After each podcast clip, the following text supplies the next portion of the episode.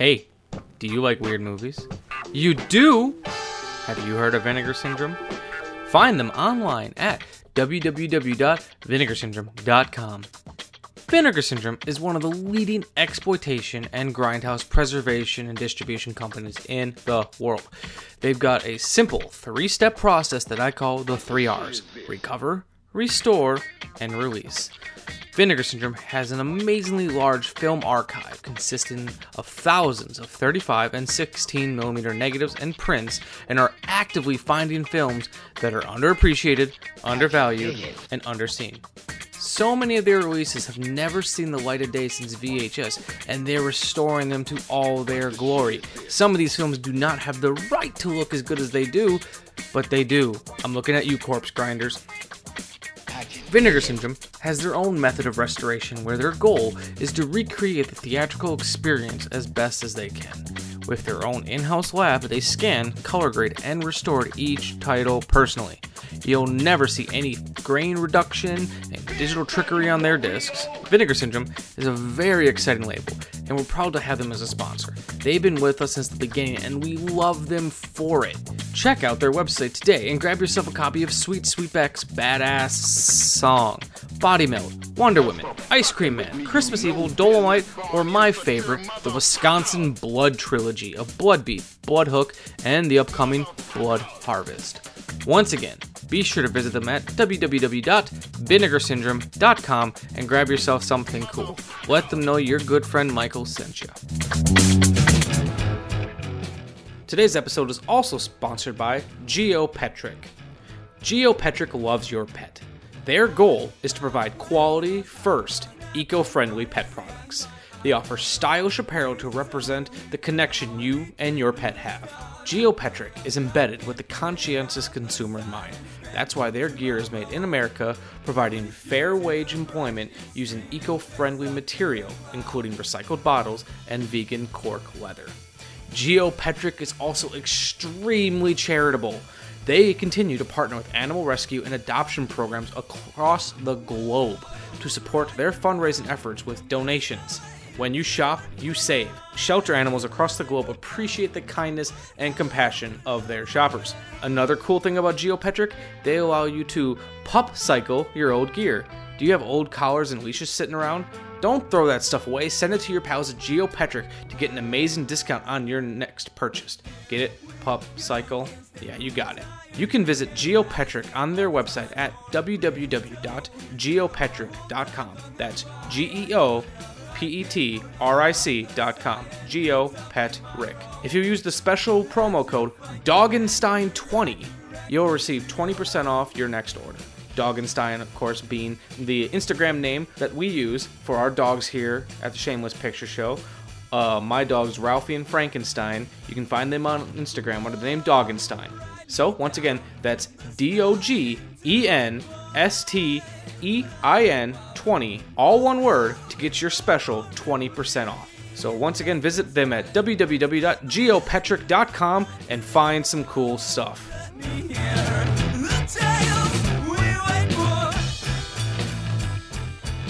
But um, anyways, yes, um, Mystery Science Theater. You're Yeah, asking so, me about uh, the reboot. yeah. Um, I'm pretty sure that I don't remember if that was an indie Indiegogo or a Kickstarter. it was one of the two. Yeah. Um, but um, Did you Yeah, did you I did you give backed money? Oh, you Yeah. did. yeah, even though the rewards weren't incredible, um, it was like it was good to throw a little money at the the rebirth of that. I'm a huge Felicia Day fan. Uh, I've noticed most people are. I, I I don't really know what she's from. I know her name, but I guess I don't know how she became a star. she she became like a a quasi nerd star, like Loki on her um, internet show, The Guild, I've heard of that. I've never seen it, but I've heard of it. um, which I'm if I recall, I've I've watched it, but it was a while ago. I'm pretty sure it's about LARPing. Okay, Are you familiar with LARPing? I am. I am. Okay. Wasn't Neil Gaiman on an episode of that show? oh, maybe. It, I hope so. Because that seems logical. Um, and and now she's uh, deep in the in the nerd culture milieu. Milieu, good word. I was. I thought. Thank you. I would have went for low hanging fruit and like deep in the bowels of nerd culture, but yours sounds nicer. yours sounds less gross. it's it's far less bowely. Yeah. Uh, but no, I have seen the new show, and uh, there are some haters out there for it. I've noticed. Uh, Okay. Uh, some people I know, I'm not going to call them out by name to embarrass them or anything, but I, I do know some friends of mine who are really big into the original series who I have a hard time letting go. Who like, and I will admit, one thing I will say about the new series is sometimes their joke to rest ratio is a little high. like because like one thing that they they uh, on some of the classic episodes they did really well was not stepping on the movie very much so that way you could still follow the plot line for the movie right. but then follow their al- their also subplot line that they're running there it had did have i think it was like episode because i'm still working through season one because it's hard to it's hard enough to As find time I. to watch movies let Yeah. alone watch full length episodes of movies wow that was confusing um, but like it was the Cry Wilderness episode, which I was actually kind of enjoying that movie. I can't lie, as the Bigfoot movie. But like, there's sometimes it's like they they they would uh they would step all over the dialogue, and I was like, oh, I want to know what actually what they're talking about in this weird Bigfoot movie. but it, it doesn't come, it doesn't happen often. But sometimes their joke to rest ratio is a little high. But I I I find myself uh, laugh out loud laughing a lot more often than I might have on the original show. Would make me chuckle. I'm like, oh, that's funny. It the the original one was so. What is the right adjective for for the humor? it? Not It was- funny. I'm kidding. I'm kidding. I love the, I love the original That- show. That's that's the adjective. Um, it's cerebral isn't right, but it was it was That that makes me sound so classy. right, right. It was so dry. Like Yeah. there were there were times that you didn't like I'm a relatively intelligent guy and you don't and I understand all of the film industry reference also. Yeah. And I just wouldn't get what they were talking about to the point where I'd be like researching joke punchlines and you know on, online in order to figure out what the hell Well, they it's mean. it's and- kind of maybe this is giving them too much credit, but it's kind of the Neil Gaiman approach where Neil Gaiman doesn't feel the need to pat like he doesn't add a little asterisk in the bottom of the page and be yeah, like, "This is what this character." footnote free. Yeah, it's like you know, figure it out. um, But no, there's sometimes it's like I, I feel like I'm also a pretty knowledgeable guy and I understand a lot of the references they're making. Even if I haven't say say if they reference a movie, even if I haven't seen it, I get I get the reference. I get where it's coming from. Yeah. like they made a, they made a joke about Errol Flynn, like. Like some like in one of the old episodes, like someone comes in and like starts, Being well endowed. or just being a fucking belligerent drunk.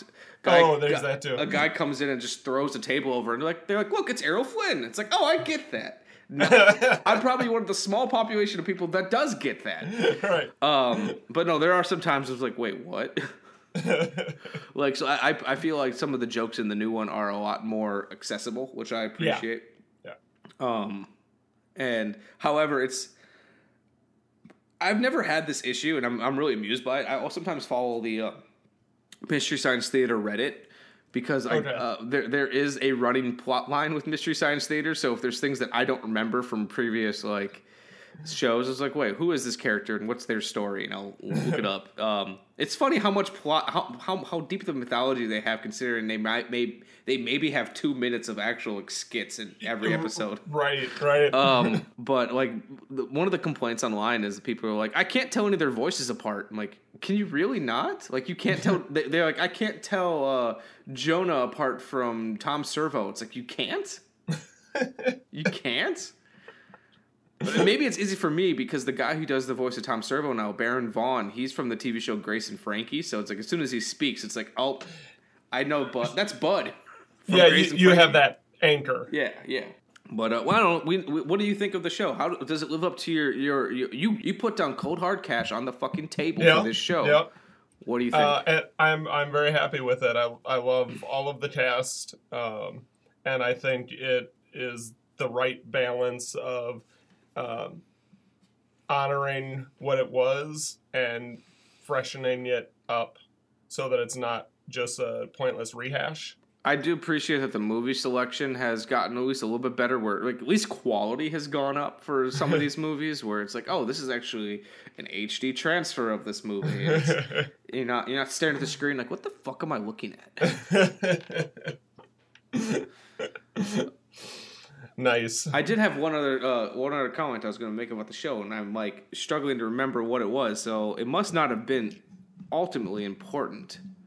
Um, Is that how delightful Patton Oswalt is? well, that's that's a given. Like I just, I just think he's a delightful man. Yeah. Um, damn, it'll probably come back to me. Uh, we will be Uh, halfway through Knightriders. I was like, I remember. um, okay, well, you mentioned uh, what we're watching. that was So, the um, worst segue we had in the show. Speaking of it not being evening. Mm. Oh, actually, I remember the last thing I was going to say. real Oh, quick. yes, Uh, yes. What I find funny is, uh, so I I love the the channel trailers from Hell that Joe Dante has done. Have you ever watched any of it? I have not. Well, if, I do. I occasionally will add audio clips from it in in our episodes where it's uh, Okay. trailers from Hell is a running com- uh, audio commentary series for trailers. So what Joe Dante, director of Gremlins and Innerspace and a bunch of other great films, has done. He's he he how it started is he had a large collection of uh, of trailers on film and it started with him just talking about these movies he loved in the like two minute span of the trailer and now he Okay. brings in like um, filmmakers and uh, writers directors to talk about some of their favorite movies i love that lloyd kaufman only comes on to talk about his own movies which i think is funny but um I, I i'm heartbroken that joe dante himself hates with a burning passion mystery science theater oh, yeah. he hates him because um he took it he, he took it so personally when they did the Mystery Science Theater movie and they showed this Island Earth and they're like this Island Earth is a legitimately great movie and he goes into all the re- re- reasons why it's great. He's like it's got great technicolor cinematography and he goes on and on. It's like and they didn't even show this the whole movie. They they showed like he's like they showed 60 minutes of the whole movie and it made no fucking sense. And like he Right, goes on a if I can find the clip, I want to add it in there. I just love that a man, like he he he does a a I want, don't want to say similar theme because he's not making fun of the movies, but like I just I'm, I'm so disheartened that these two sections of my life they come together and they hate each other. like when you, like, oh, you have to meet my other friend so and so. You're really to like them. And then they just, You Like, hate them. You hate yeah, them. oil and water. Yeah, it's like oh No. fuck this guy, and then they're like, let's go hang out with that guy. I'm like, do we have to? Do we have to? Couldn't we do something else without them? So yeah, that's what I was trying to remember is Joe Dante's hatred for Mystery Science Theater. That's uh, an important, an important and delightful point. But my segue here would be that some some point through this episode, I will be playing a clip from Trailers from Hell, where filmmaker Mick Garris professes his love for Knightriders. Yeah. Anyways, let, us start with. Sip of coffee for the working man. Yep, let's sip a coffee. I love your owl mug. Thank you. And I, I try to make the most pronounced slurps I can. I, I, I did it so many times in in the, our last episode where it was just let me take a drink right right up next to Mike. coffee's dribbling down it. but anyways,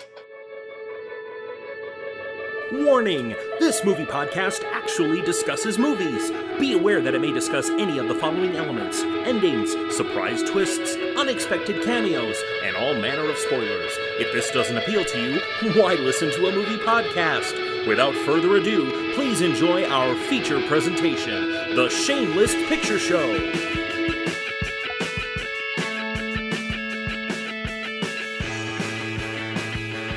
Hello and welcome to another episode of the Shameless Picture Show. I am Michael Byers, and with me, as always, is a man that believes Camelot is only a state of mind. Nick Richards. I could not find a good like every. I was looking through like quote sections, and everything was like paragraph of dialogue, paragraph of dialogue. like fuck, where's like the good one-liners? I I know it's not a quote per se, but uh, uh, another what I was imagining was um, a man who likes to strip naked and and whip his own pale body with a And that's they and that's not even the most. That's not even the most homoerotic scene in the movie. right.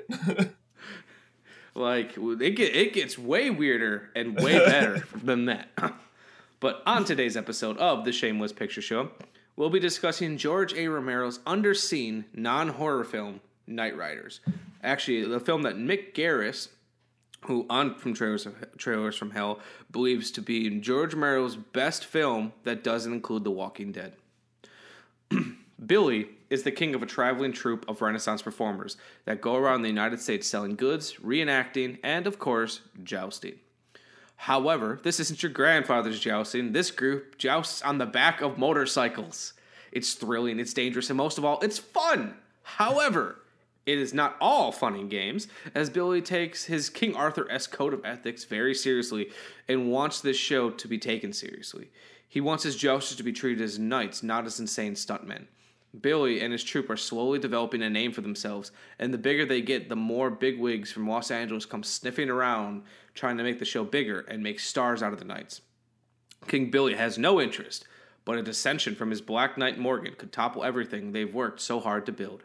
Knightriders was Romero's follow up to his massive hit Dawn of the Dead, and while Knightriders didn't leave nearly as big of a mark on the cinematic world as Dawn did, it did continue to grow as a cult film and currently has a 71% fresh rating on Rotten Tomatoes, which is pretty impressive because it's actually it's all it's all later reviews. It's, I didn't couldn't find any reviews from the time period because it was a pretty small movie. Okay. But Yeah. like from the 2000s onwards, critics have gone back and reviewed it, and honestly, a 71% fresh rating and a 61% audience score for a th- for a two and a half hour movie about jousting on motorcycles is pretty fucking spectacular. Right? Yeah. Uh, Romero will then follow up this film with one of his really big hits, Creepshow, which we discussed on season season one, episode twenty of our show.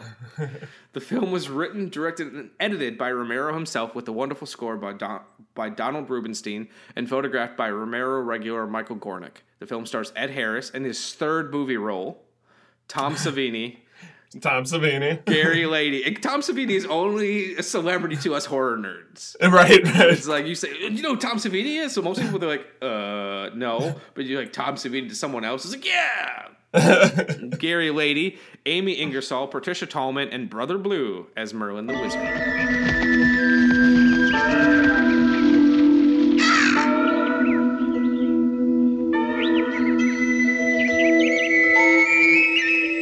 Once, courageous knights roamed the land, searching for adventure. Ready to brave any challenge. Knightriders.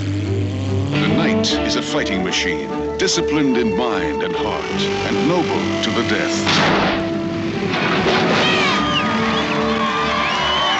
Knightriders. Action adventure, romance, heraldry, pageantry, and magic. Magic got to do with the soul, man. Only the soul's got destiny. Knightriders, they ride for the crown, they fight for honor. That kid thinks I'm Evel Knievel. That kid thinks you're William the Knight. You're his hero. I'm not trying to be a hero. I'm fighting the dragon. Following a dream as far as it will take them. Because a legend lives as long as someone believes. This isn't just a roadside carny anymore. Not for some of us. It's a lot more than that. It's a whole lot more. You know that, Morgan. You guys is the most fun I got in my life. I just don't want to see you all break up. You think it's breaking up? It's money, Billy. It's all to do with money. Money makes the world go around, even your world. Small town jails is, uh, uncomfortable places. Damn uncomfortable. Throw down the gauntlet. Take up the challenge. A new age begins. Romance and adventure live.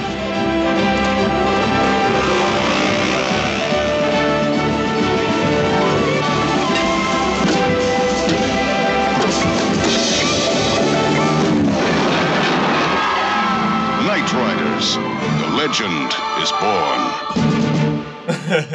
Brother Blue. Brother Blue. So this was on both of our shame lists. Okay, I wasn't sure. Yes, it was Um, on it was on my shame list as well. It was a movie that. I've wanted to see. I've wanted to see it ever since. There's a podcast I listened to used to listen to called The Bloodcast. And they used to do a director series where they would watch everything in a director's filmography and discuss it. Oh wow. And what's even more shocking is they would discuss the entire filmography in like one episode. So they would be rapid firing that shit. That is ambitious. Yeah, yeah. Um, and they were talking about George A. Romero, and uh, the the host Ryan was talking about how much he loved Knightriders, and he just says, and he just kept quoting the the the tagline "Camelot is a state of mind" throughout the entire episode, and I was like, I have to see this fucking movie. I have to, and it was not easy to find for a while. Um, was uh, Scream Factory eventually did release a Blu-ray of it, but Okay. it, like when I was looking for things to see, I I have this great app called Reelgood that I can put my entire watch list on there, and it'll show me which streaming apps it's playing. in. Oh nice. So it's like, oh, well, Knightriders is playing somewhere. I haven't seen Knightriders. I don't want to make any assumptions about you, but I'm I'm confident King, Nick hasn't seen Knightriders. I, I had not seen Knightriders. So I was like, we gotta fucking watch Knightriders, and because I've been kind of going back and trying to reappreciate George Romero's career because I'm I'm a firm believer. While I like um, most of George Romero's zombie films, I'm I'm constantly thinking it's like, what if this film would have done better? Wh- How would his career played out? Because like he liked making the zombie films, he legitimately did. But he had he had other aspirations, and every and every time he tried making uh, a film that wasn't one of his zombie films, it did okay. Like Creepshow kind of seems to be like the exception to that rule. Yeah. But like creep, he he we went and did Dawn of the Dead, or sorry, Day of the Dead, and then he did Monkey Shines, which didn't do very great. He did Tales Tales from the Darkside, of the movie, and he tried to experiment with, like movies like The Dark Half and such, and they didn't do as well as people were hoping. So he kind of went back, and his last three films were all of the Dead films. So like, Okay. I just wondering like, if Knightriders would have done better. Where would Could- his career have been? Would that trajectory have been less zombie? Yeah, because like he because he, loved making horror films, so he wasn't trying to necessarily move, remove from that. But I think he wanted to separate himself from. I don't know this for sure. Maybe he didn't. Like, uh, but I I imagine there's only so much you can do with the zombie genre. Yeah. Or maybe maybe not even um, separate himself, but expand. Yeah, and like, it, it, his budgets, he struggled to get budgets. Why he shot like Land of the Dead was probably his last big budget film, which I love that movie. But um, like his last film, Survival of the Dead, which was not very good, had a very um minuscule budget, and like I don't know, like because like you watch Knightriders before we even talk about what we think about it. It looks like it was down and dirty and shot cheap, but it looks like Yeah. it had just enough money to be really effective. It like you i was and i'm i'm starting to get into it now but um the the motorcycle work the amount of times that somebody got knocked off of one of those motorcycles with seemingly pre- i don't know what they did in the way of like stunt people or or like people were getting like legitimately jousted off of motorcycles Oh, there was one. Like, I don't know if it was because I, I I will say some of these motorcycle scenes went on a little too long, but that's beside the point. There was one. I want to say it was during the first time that King Billy got taken down, and all the other knights came running into, which kind of annoyed me a little bit. It's like, oh, if Morgan if Morgan beats King Billy, he takes it. It's like, oh, so you Yeah. guys, you guys are going to come fight Billy's battle for him? That doesn't that doesn't seem very King Arthur of you. That's not that's not going to be a new expression. That's not very King Arthur of you. but like one of them like shoved his lance through his motorcycle and he flipped over it. oh I, yeah I was like, that wasn't the only time that happened no, it's like it's like did, were he did he break his neck? Jesus Christ! it's like these are not safe stunts. no, no, no. I guess let's let's let's, let's backtrack just a touch and we'll Okay. talk about what we thought of the, about the movies. Nick, we'll start with you Okay. because Um, I'm more familiar with the movie than you are, so I guess it's it's it's a newer movie for you. Yeah, I, I had never heard of it.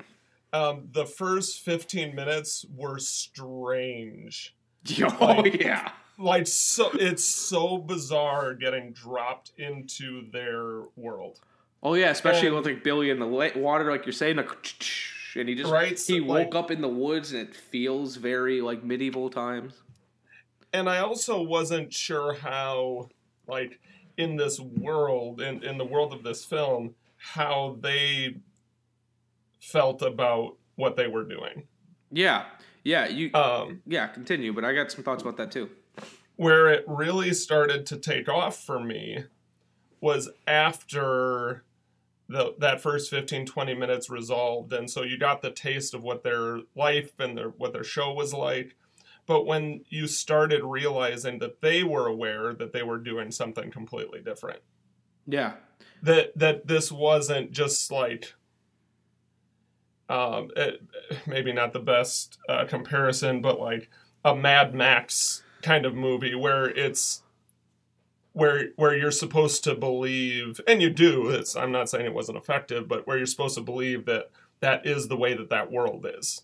Yeah, you know you're for the first 15 20 minutes you don't know how you're supposed to feel about this motorcycle renaissance fair yeah. It's yeah, yeah, and then once it resolves it does a really good job of bringing you into this where where uh, you know a group of outcasts who believe in something that's doing something totally different and nobody gets it yet but other people are starting to get it Mm-hmm.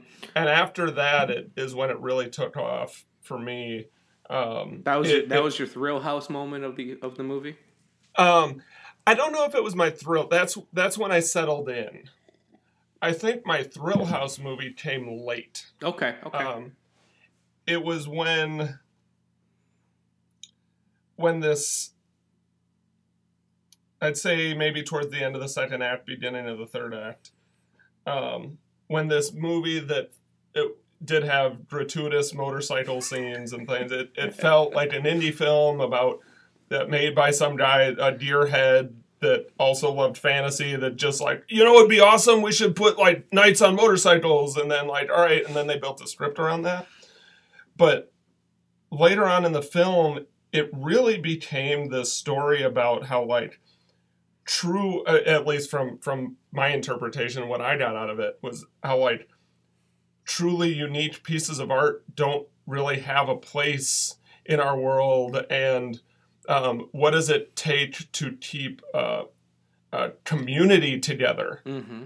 um, and and and how do you it two people who who believe in the same strange thing who don't necessarily see eye to eye how do you work with that person and st- you know what's more important your your place in that community or the community itself and when you have to choose? But it got really There's these like, really interesting, interesting l- yeah. l- like themes, and um, so I'll talk about in just a second, like what where like it really started pulling me in as well. But I do have an interesting um, um, anecdote for you. George Romero talks about when he wrote this script. He originally wrote it as a traditional Renaissance fair. There was a Renaissance fair that he was inspired by called the Society of Creative Anachronism that he was really inspired by. And the the film was originally like they, they were jousting on horses and all that, and he was shopping it around.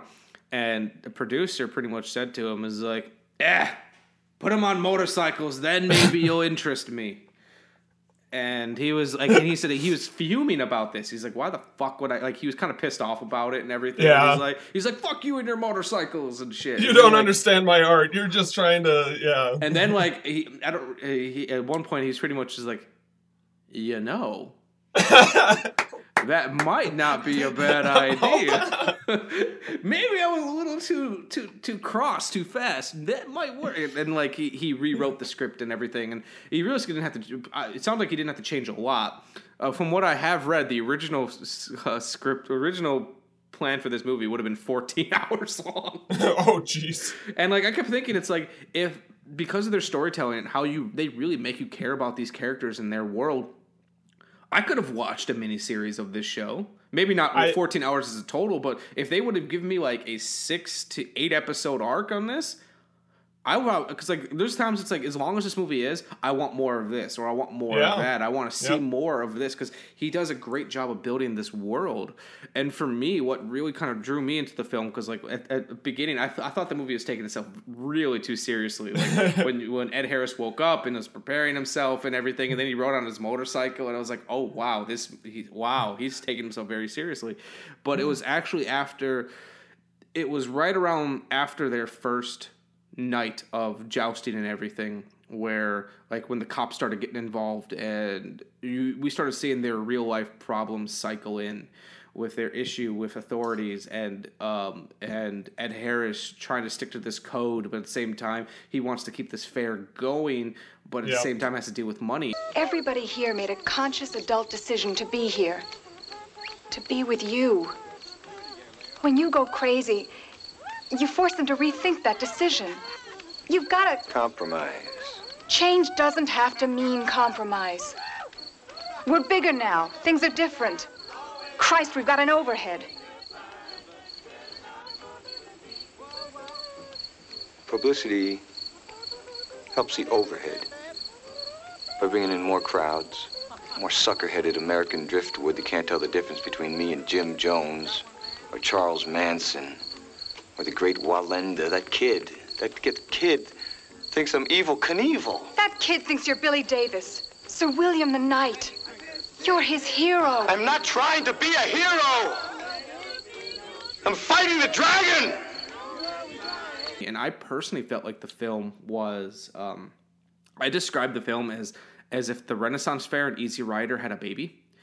Right. Because I get the feeling that maybe this film is actually about George Romero contem- uh, commenting on what it's like being a hippie that has to grow up.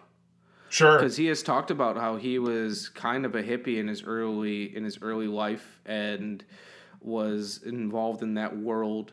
Um, but then when he started getting involved in filmmaking, which his first movie was just made because it's like, man, let's go out there and just make something. Let's do something with art. And Yeah. um, and then it did very well, and then it started becoming a business. And it's like, how do you take this thing that you once loved, that you probably still love, and you have to transition to being a businessman? And that's kind of what it felt like to me. It's like Ed Harris created this cr- this troupe because there's a bunch of people that, for whatever reason, they all had their other their various reasons. Like Tom Savini just loved the motorcycles. He just wanted to be, ride and not have to work a real job, so he got involved with this troupe. They all have their reasons for being there. Yeah. But I- to the point- like they say in the movie, it's like we have an overhead now. We have money that we have to make. Right. the I think the movie is much better than I gave it credit for in the first 15 minutes. Yeah, yeah. Because the real problems that they had to deal with were real life problems. Mm-hmm. It wasn't like medieval or you know, it wasn't the problems that happened on the field. It was the problems that happened behind the scenes when they weren't playing with their motorcycles and their weapons. Yeah. I also found it funny too. I, I I wondered if like George Romero uh, kind of leaned into this once he just once he decided to start uh, like once he decided to use the motorcycles. It's like one thing that's always been funny to me about Renaissance fairs is they tried to pride themselves on being to an extent like realistic and how it was presented. But Yeah. because of that, you get two things that always seem to happen. They take themselves way too fucking seriously. and it's always us looking back, and there's always this weird contemporariness to all of it. And it's like you know you'll have people who don't break character at the Renaissance Fair and everything, but then you you can pay with a debit card and they have a cash register. Right, right. And I, I, I kept wondering if this, this was somehow built into that, like a little bit, like uh, uh, like George Romero talking about, like no matter how hard you try to be as realistic as possible, you're just going to seem absurd Right. Yeah. because you're going to have one thing that's going to be contemporary and it's going to just change everything. We doth Maybe I'm- take maybe I'm thinking of- Visa and Mastercard. But at the same time, maybe I'm thinking too much about this movie. I don't know. Like I, I found myself thinking a lot about this movie, and I- maybe that's the genius of George Romero is he makes you I- think. I think it is. Um, and again, you know, I, I- I've already said it, and I'm being redundant, but you know, you don't think that you're going to get this level of uh, of thought in the beginning bit, but after it, it it is a film that does make you think. It gets your brain churning about theme and and um, uh, the contrast of the past with the present and. Um, it- not not all films do that. You can have a smart film that doesn't make you think. Mm-hmm. Um, you can have a uh, an unintelligent film that's really fun. and you just kind of sit and check out and, and have a great time. This is a film that engages your mind Yeah. and, and gets the gears turning and, and makes you ask questions. And I really, really enjoyed that. So, would you say you overall enjoyed the film? Absolutely. Would, Yeah. pr- probably a pretty pleasant surprise for you because Uh, I, I, I went in expecting a fun time. The like like the one that I Yeah, described, where yeah, I would yeah. sit back and go, "Yeah, this is silly. Yeah. I, I can enjoy that. it's okay, it's right on. jousting on motorcycles. Yeah, that's that's cool. I mean, I'm I'm not really much of a gearhead, but like, Yeah, me neither. I I was expecting to go in and have a good time. yeah.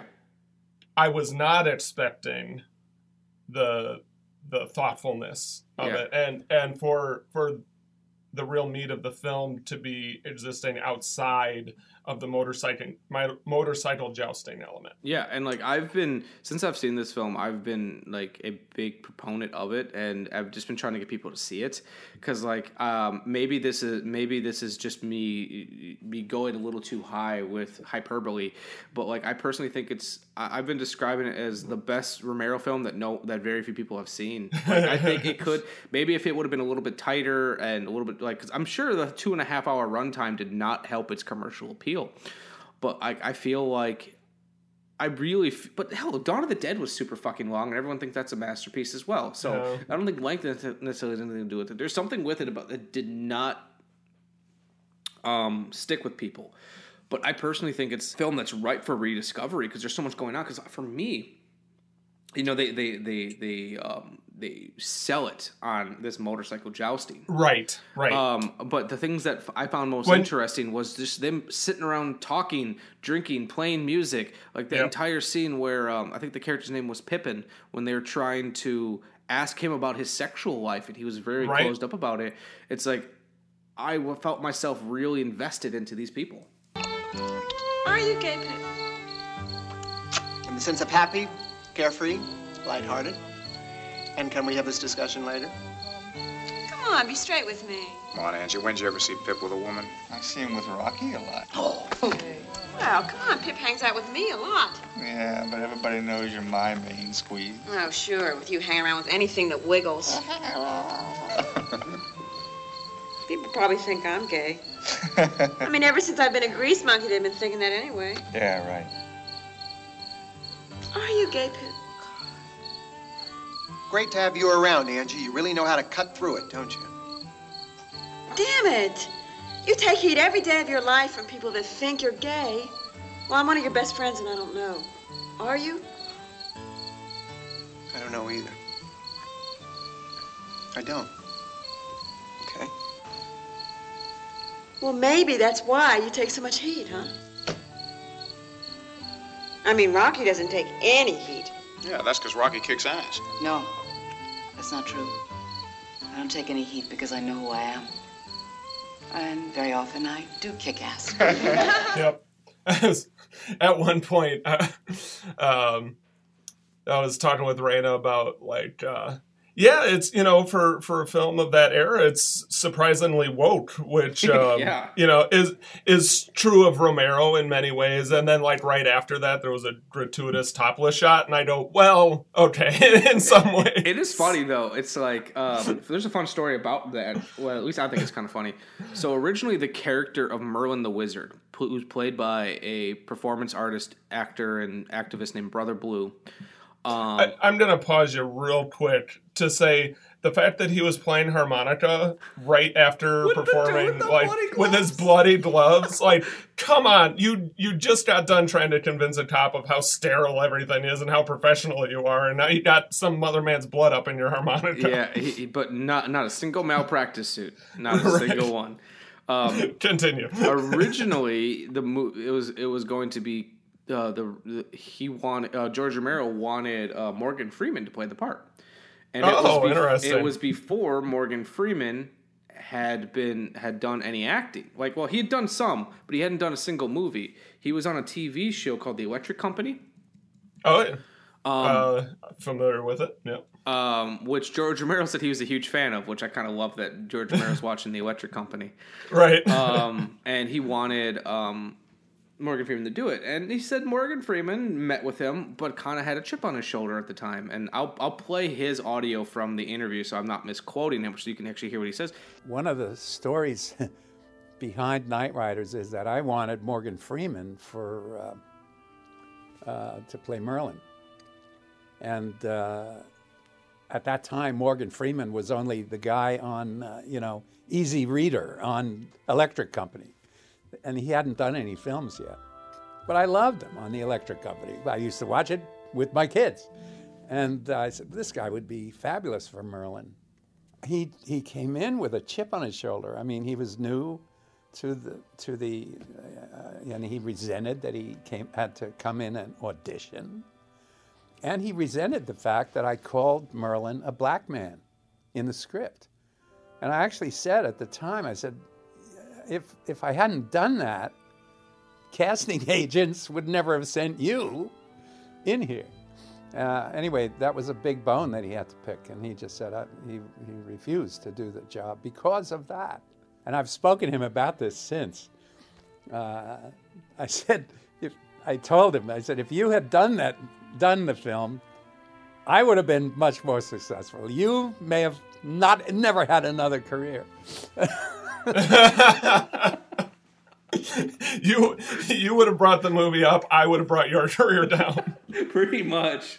And I'm, I'm, I'm That's very humble of him. Yeah, but no, it's like, and especially too, because like I imagine that Romero did it at the time too, because like it was 1981. Unless you specifically write a character to be black, most probably black actors weren't getting called.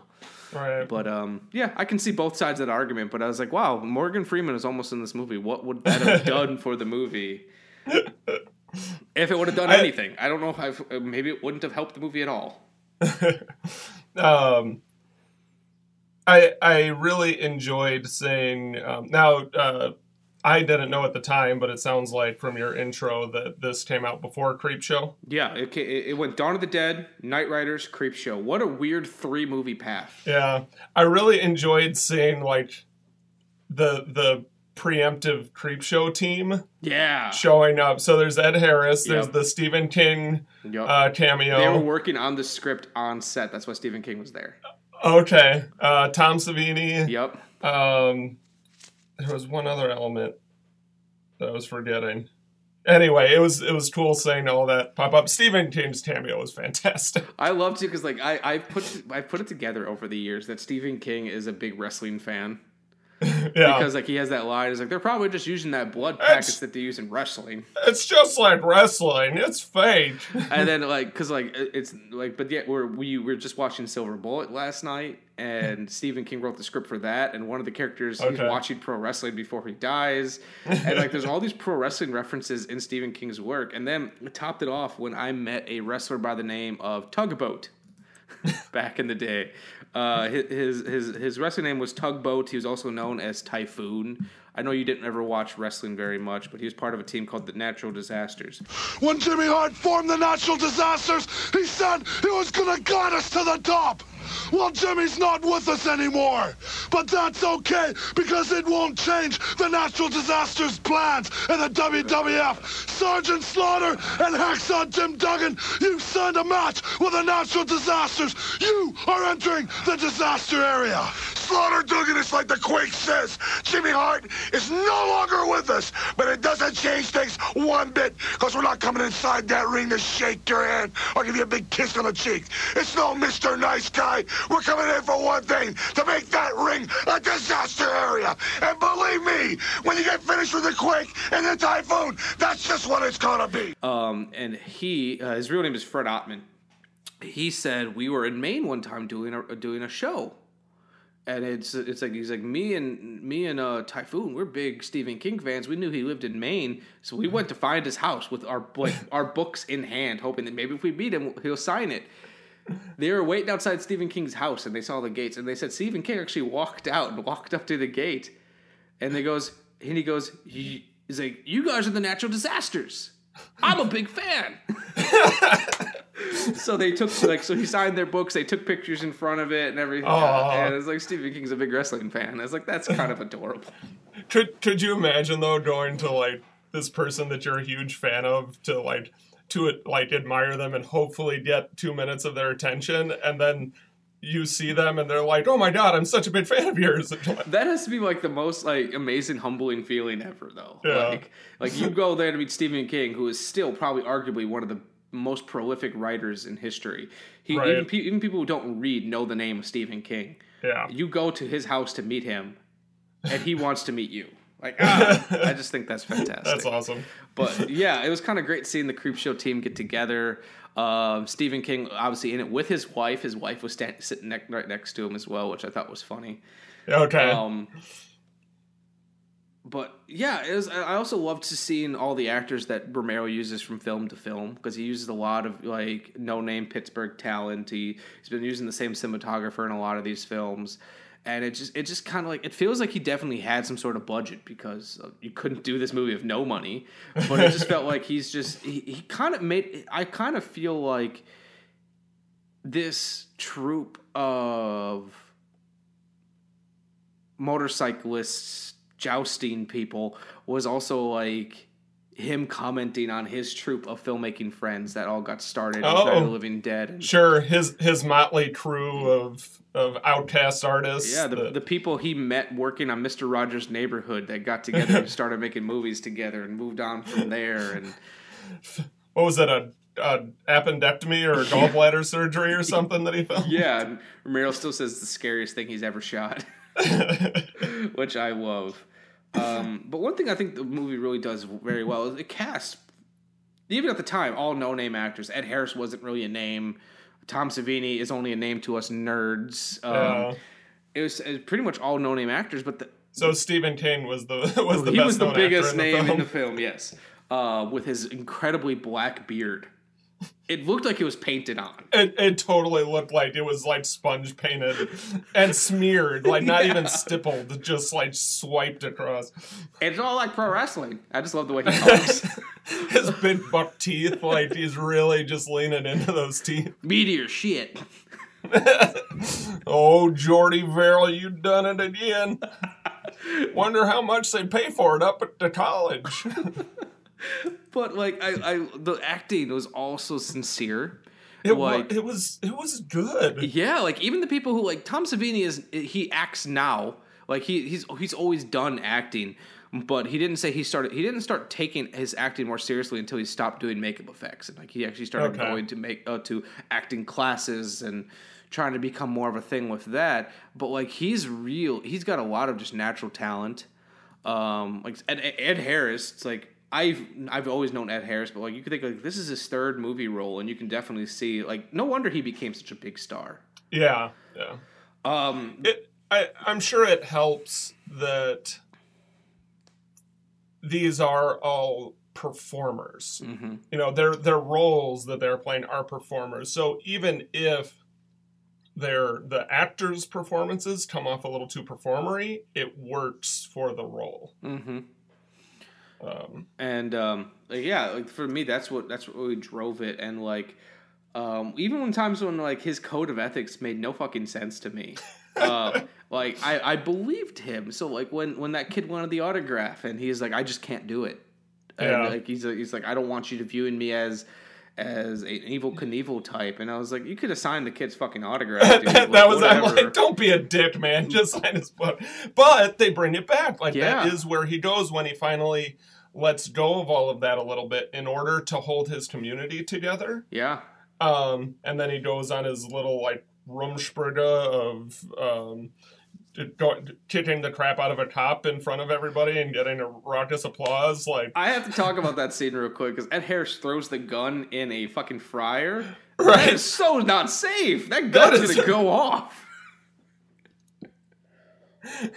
I I don't know how much of it is me looking at it from our modern world, but whole, like you can't just do that, man. No, you can't just go You beat the shit like- out of a cop. Well, or even at the beginning of the film when it it really got me emotionally when um um I don't remember the name of the character. Um I think it was Bagman. Bagman was arrested and Yeah. Ed Harris went with him and just Ed, like the close up of Ed Harris's face as bagman just gets the shit beat out of him Yeah. was really just heartbreaking for me. And then like when they got out of that, when the sheriff finally showed up and Ed Harris is threatening the cop, and I was like, the sheriff's just not going to do anything about that. You can't Right? just threaten a cop. But I mean, at the very least, pull their permit. like, I have to say though, it's radical at the time because it's now become so standard for distrustfulness of the police and whatnot. And like cops at the, at the time in these movies were either the hero of the movie or they're used as um or they're used as like they're a keystone cop of some sort where they're just like a joke. Right, Like yeah. um it's it's it was you're not you, at the time I'm sure there were movies that were doing this, but I'm just going off of my um uh, knowledge or memory, there wasn't yeah. there wasn't a lot of movies that were showing like the corruption, the corrupted side of the police force. yeah. And Yeah, I, I couldn't speak to how common it is, but um, uh, yeah, no, it was, it was an interesting element that that made me uncomfortable multiple times with how um, enthusiastic Ed Harris was about it. yeah. And then like it didn't it didn't feel like the cop had any power, which I think is an important part of that dynamic. A- Yeah. an important part of the the challenge of that dynamic. Yeah. Um, Um, and then like I was just like um, things that I, I thought were interesting too was I appreciated that the film was not like a perfect.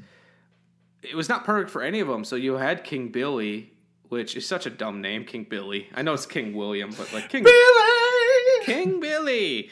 Um, you had her whole you you had his whole issue with um you know he doesn't want Morgan to cheapen this act and then he's got um his his girlfriend the queen when she's moving away from him in terms Yeah. of because she was just so worried about him because he's being reckless Yep. um and like him it's funny enough he tries so hard to keep this group together the harder he tries the more he pushes them away but as soon as he lets go that's when they come together Right.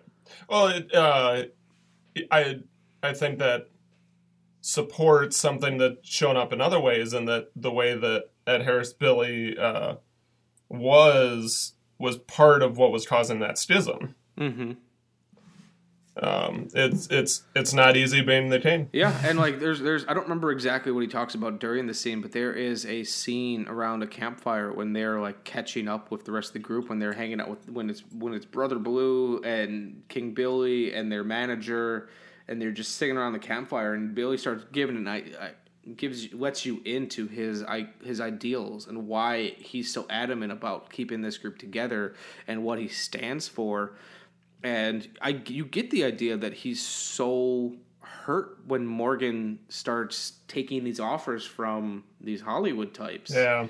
Who the lawyer from Jurassic Park. yeah. He wants to take these Hollywood types who want to make money off of this group. Uh, and what they're doing probably wants to make some sort of like reality TV show about them and makes the weirdest, worst looking armor ever. It looks like styrofoam. It did. Like like spray painted pool noodles. But then, like, you had that great scene of Tom Savini, like, half naked on the Knightriders thing, and I was like, I want a big poster of this, and I want Tom Savini to sign it. I want that up in my office. Did you notice the poster in um, the one night's new girlfriend's bedroom of Travolta? No. That she blows a little kiss to? No. So it's it, it was like the first time he goes to her house and she has the like the drunk abusive father. Oh, yeah. That Why, and by so the way, that actress was really good, too, by the way. Yeah, yeah. So they're in her bedroom and leaving for the morning. Um, and and she's getting ready, and there's a couple of posters, and I couldn't see all of them, but the one directly behind her just said Travolta on the bottom, and it was him. and and right when she leaves, she's like to the poster as she heads. And like her, her, her, her character was interesting too because she was con- she wanted to get like indoctrinated into this group and she wanted to be part of it. Um, but one, she was underage, and I think when they, when they realized that, they were like, okay, you can't be part of this anymore. And then like she, I, I think deep down they also realize too that she wants to be part of this group um, because she wants to get away, not because she actually has any passion for this. And while they are a group of runaways, all of them to some extent, it's because they found something in this group that they can Yeah. that they can they can live for. Like, um, you know, so like for example, Pippin, the character, the, the the homosexual character, he he needed a place that he could be that he wasn't judged. You had Tom Savini who just didn't want to work a real job. You know, what's Yeah. better? You can ride around and a he motorcycle. and he keep- loved the motorcycles. he loved the He motorcycle. bikes. Same thing with um, his girlfriend, who just you know she's a gearhead girl. That wasn't really a thing in the in the eighties, and she just loves fixing up the motorcycles. And you have the other one who is the one of the female knights. And it's like they all have their their place Oh yeah, here. uh, Rocky. yeah, she was super cool. She was awesome. And I love too that like she probably could have very easily been probably the best knight in that group, but she seemed like she really understood uh, King Billy's like order. Like no one but Morgan was trying to dethrone Billy. Yeah. they, any of them probably could have. She specifically probably could have beaten him, yeah. but they didn't want to. basics. Yeah, Remember the basics. yeah, Morgan's really the Oh. only one because he had this this this this feeling in him that like I have to be the best. I have. That's the only way I can prove that I'm the best. Yeah. And then there was that weird uh, scene where um, Rocky chases down the the motorcycle skinhead. yeah. That seems like such a bad idea by King Billy to let these like locals ride around on the motorcycles and use their gear. Like w- no Yeah. good can come from this. right. No like I can I can see from a marketing perspective getting people excited and and sharing in their joy, but like it's it never works out right. And No. the second time they're like, uh oh, they came with their own armor and weapons. That like- was so funny to me. um, I also thought it was great too, like when Billy started unraveling, like when his team started giving up, and like the sound guy eventually just said "fuck it" and just plays playing some like some country rock music, and the entire team, the- all people, were, the more they were getting into it, the more he was getting pissed off because they're getting into Yeah. it for the wrong reason. They're just looking for violence and craziness. Right. They don't respect it. Um, Well, and I think that's what the um, the Hollywood like it, he he created something for one reason. Mm-hmm. It started gaining attention and becoming popular for a very different reason. yeah. Um, and so I think that's the the crux of Billy's conflict during a lot of the film is he he's not interested in it becoming popular. Uh, he's interested in keeping it pure. Yeah. Um, Just like good so- cocaine, pure. right, right. No baby powder in this motorcycle jousting tournament. Uh, I, I talked about near the beginning that like I could I probably could have easily watched a 14 hour version of this movie. Not, maybe not all in one sitting. I would have had to break that up in half hour increments because I didn't have to break the movie up as it was.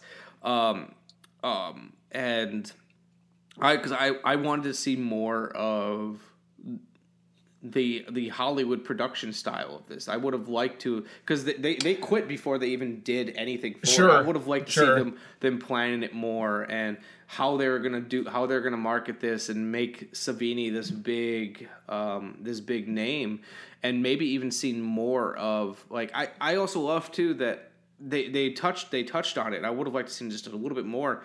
Um, Morgan, so Tom Savini's character, um, he realized that he couldn't control this group. You know, the the rowdier everyone was getting. When, when he showed up in that hotel room and they saw them all fighting, he was like, "Nope, yeah, he's, he just he couldn't handle it. Like, what Billy, Billy, I need help." Yeah, and like then he was outside hanging out, and that's when um, I think it was Alan or someone show like the one of the other knights showed up, and it's like, you know, there's a place for you. Yeah, Um, Uh, that that he could still be king, Mm-hmm.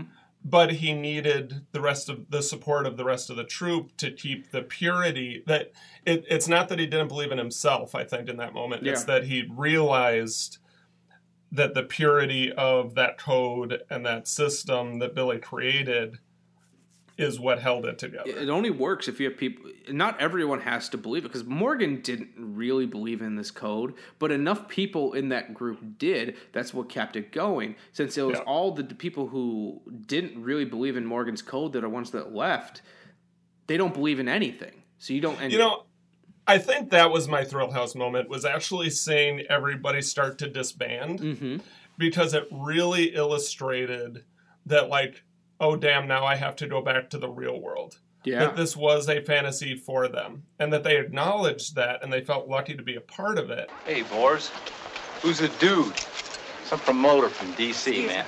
Morgan and a bunch of guys are leaving with him. Half the group's going, I swear. Hey, could you stop that for now, okay? Right. Half the group's leaving, I swear it. Alan, I think I'm gonna pull out.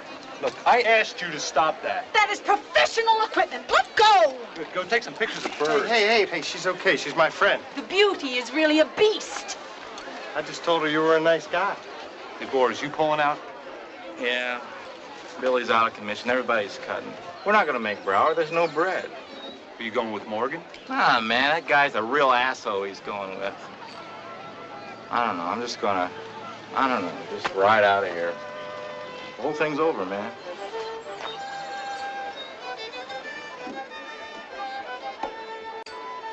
I made a decision. When this thing is over today, I'm taking off with this guy. I mean, he's offering me the world, and this is rapidly going into the toilet. And I deserve to be king. So I'm forming my own kingdom. Pardon me, but you didn't win the right. You didn't win the crown. Oh, jeez, come on. I beat Billy in Bakersfield. I've been beating him regularly. And I don't want his crown. That's a crown of thorns, if you know what I mean. But maybe I'm missing something here. You know? I mean, if this breaks, when this breaks up, know, I'm like you, trade school dropout. I mean, I love these bikes. These bikes make me very happy. And I love what I do. Pardon me, but you also love yourself. Well, that's not so bad either. You should try it sometime. You bastard. See? I gotta love myself. Everybody else thinks I'm a bastard.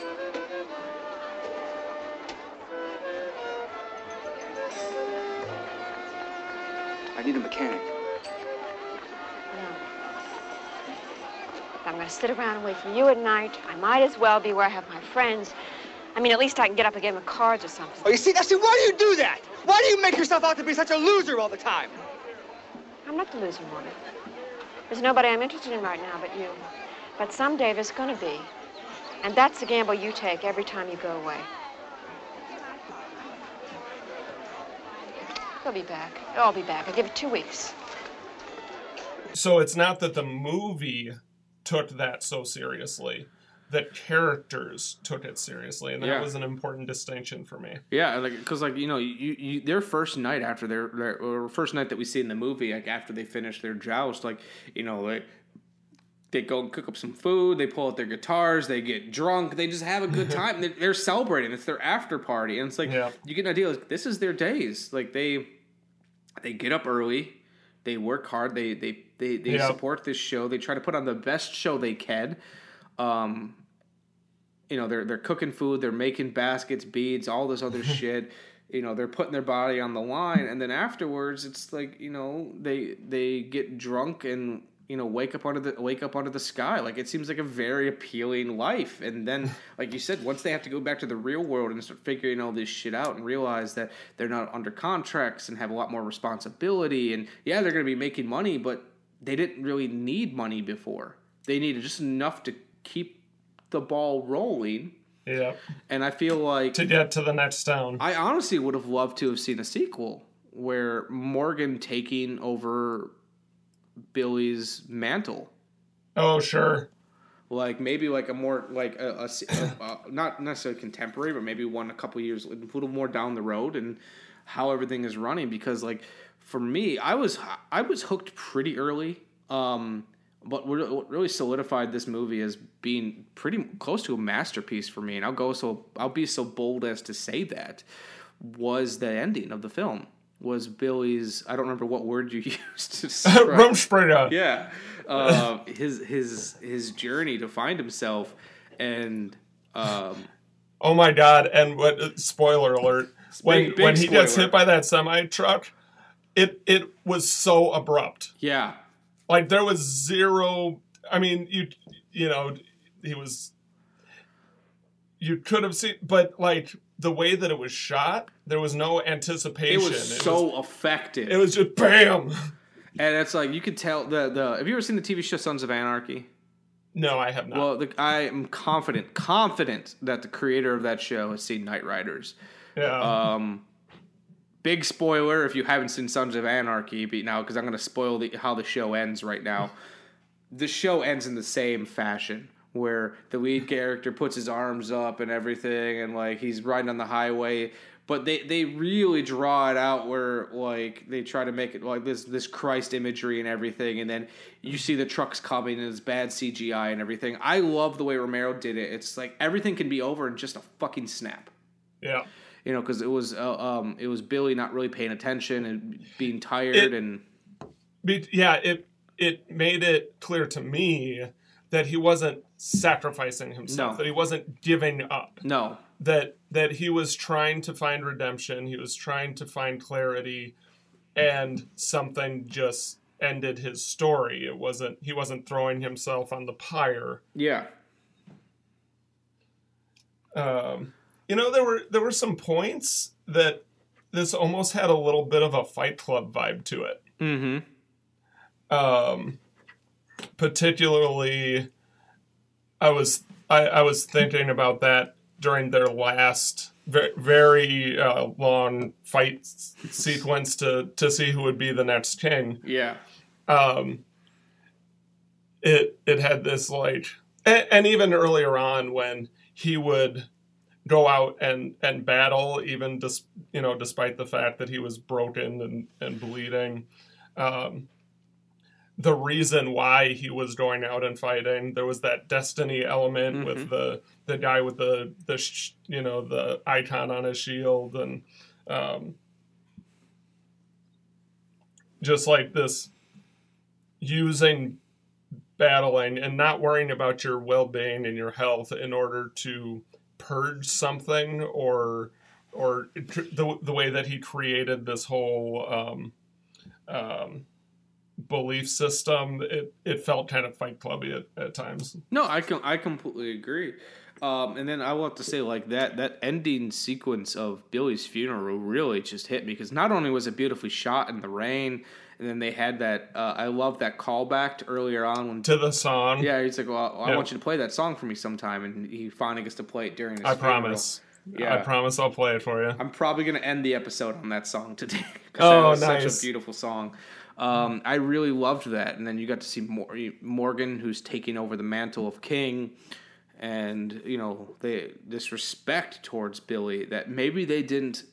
They always respected him, but like this admiration that they didn't maybe not didn't have before, but they realized that he's the only reason that they're That all they still together. this- Yeah yeah and that that ending really got to me. I thought that was just really well done, and I, I had to take a moment just to, to sit and think about this movie after I saw it because it's like I was not expecting a movie about jousters riding motorcycles to make me feel anything. Yeah. Well, I think you know, going back to a discussion we were having towards the beginning of this episode, it, about it not doing well. I think that it. I, I, I am not well versed in how it was marketed. I'm I'm like just Yeah, looking I'm at not the, either. the cover, the, the the what at the time I'm sure was a VHS cover, like if you sold it as a motorcycle jousting movie, which is what the cover does. Yep. And it's it's really easy to oh you've never heard of Knightriders? Well, it's about motorcycle jousting. Like it's Yeah. so easy to do that, but that is not what the movie is. No, it's That's not what makes it good. That's not it's part it's of about. it. It adds to that kitschy nature. It it's but that's it's not a what's going to make me come back to it. It's a setting. yeah, Like yeah. I think the motorcycle jousting is nothing more than than a setting. It's not. It doesn't eat into the themes and the what the the storyline. What makes it so good? All it is is the set, yeah. um, which is great. That that I love that. It Mhm. is a really interesting setting Mm-hmm. for these unrelated, serious, important uh, conversations and topics and interactions to happen. Mm-hmm. No, Um, I love that. I, my question for you is Do you think there might have been a small bit of mental illness with Billy? Uh, yes. Because it's you know like he honestly believes this stuff. So it's not even just like him having these images of of the bird. I don't remember how he described it. Is it like the raven or whatever that he's seen throughout the Right. film? Um, Well, and then you have that that great line. I'm Merlin." I'm trying to fight the dragon. I don't think he thought it was real. I don't think he was uh, delusional. Okay. I but mental illness, yes. I think he um I mean even if you look, you know, based on our modern definition cuz our the definition of mental illness has changed a lot from the point this movie came out to today.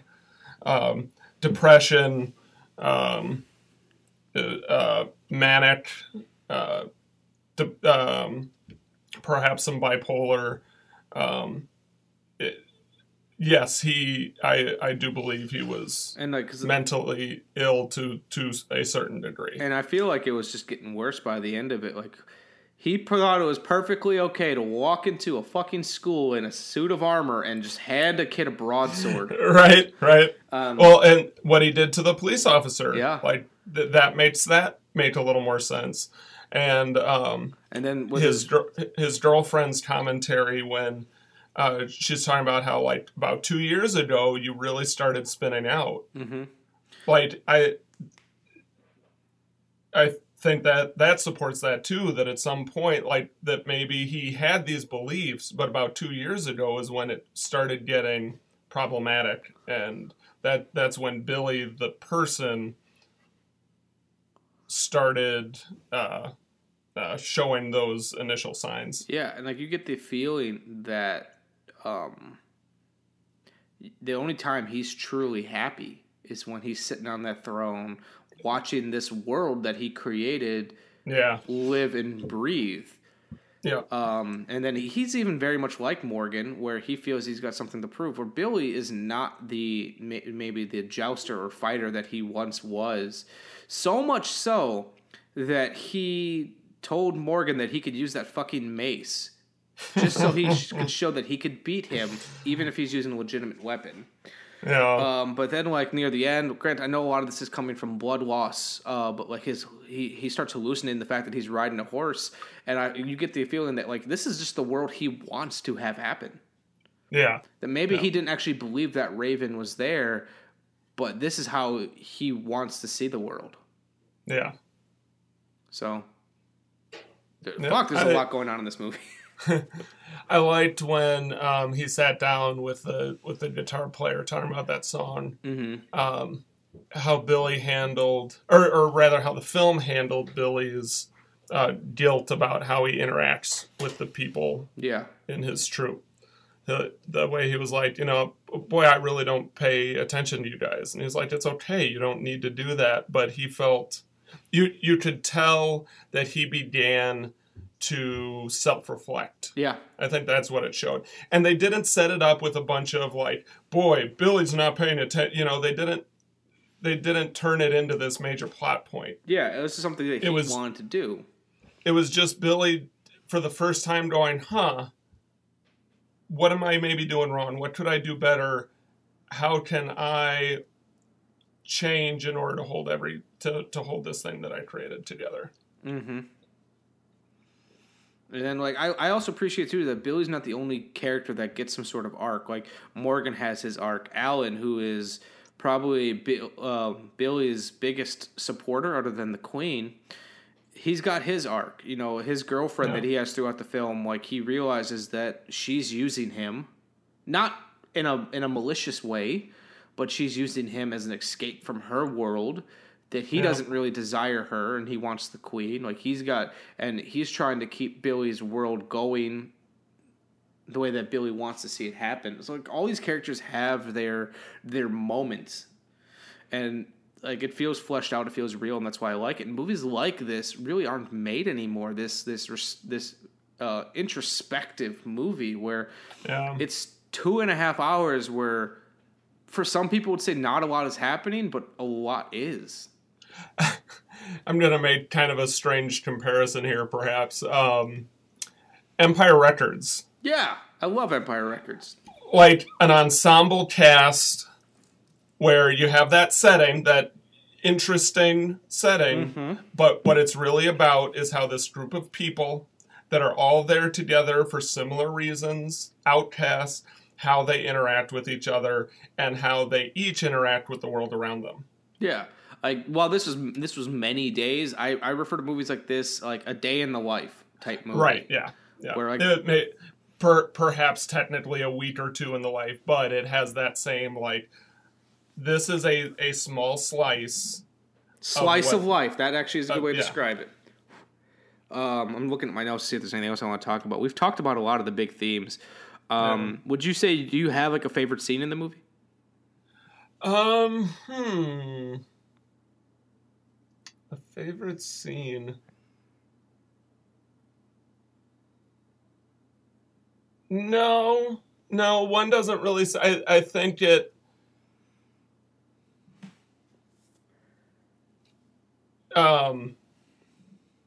Yeah, one doesn't stand out above the others, which I think is a good thing. Yeah. like it, there, it, it means that there's not these pillars; that it's all it all blends and ties together. Yeah, like there's a couple scenes that stand out for me. A lot of them really are uh, centered around a little more around Billy and his when we are kind of allowed to see internally what he's like. So, like I said, I mentioned the campfire scene earlier where he's talking Yeah. about not wanting to sell out, and then they have their council uh, their council meeting later on where you kind of get the. That's when you really start seeing Oh. that maybe this man is insane.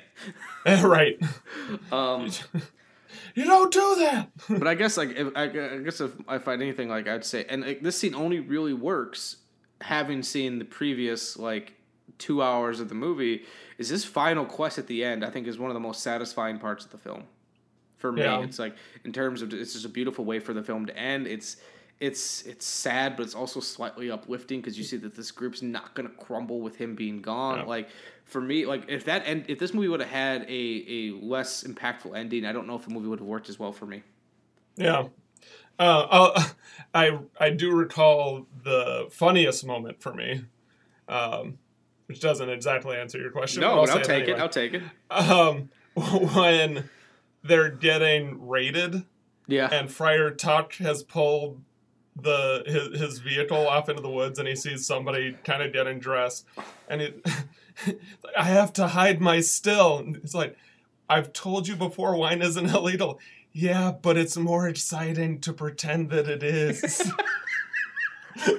like fully aware, but he's like, I know, but this is fun. yeah, uh, Friar Tuck was such a funny character too because like they're all taking themselves very seriously, but like I love that like he's just so jovial, happy to wear his robes, and like he's got game. He's able to he's able to sleep with that reporter. Yeah, yeah. So, wearing so are, yeah. Are are you a real? I forget the word monk or something. He goes, oh yeah.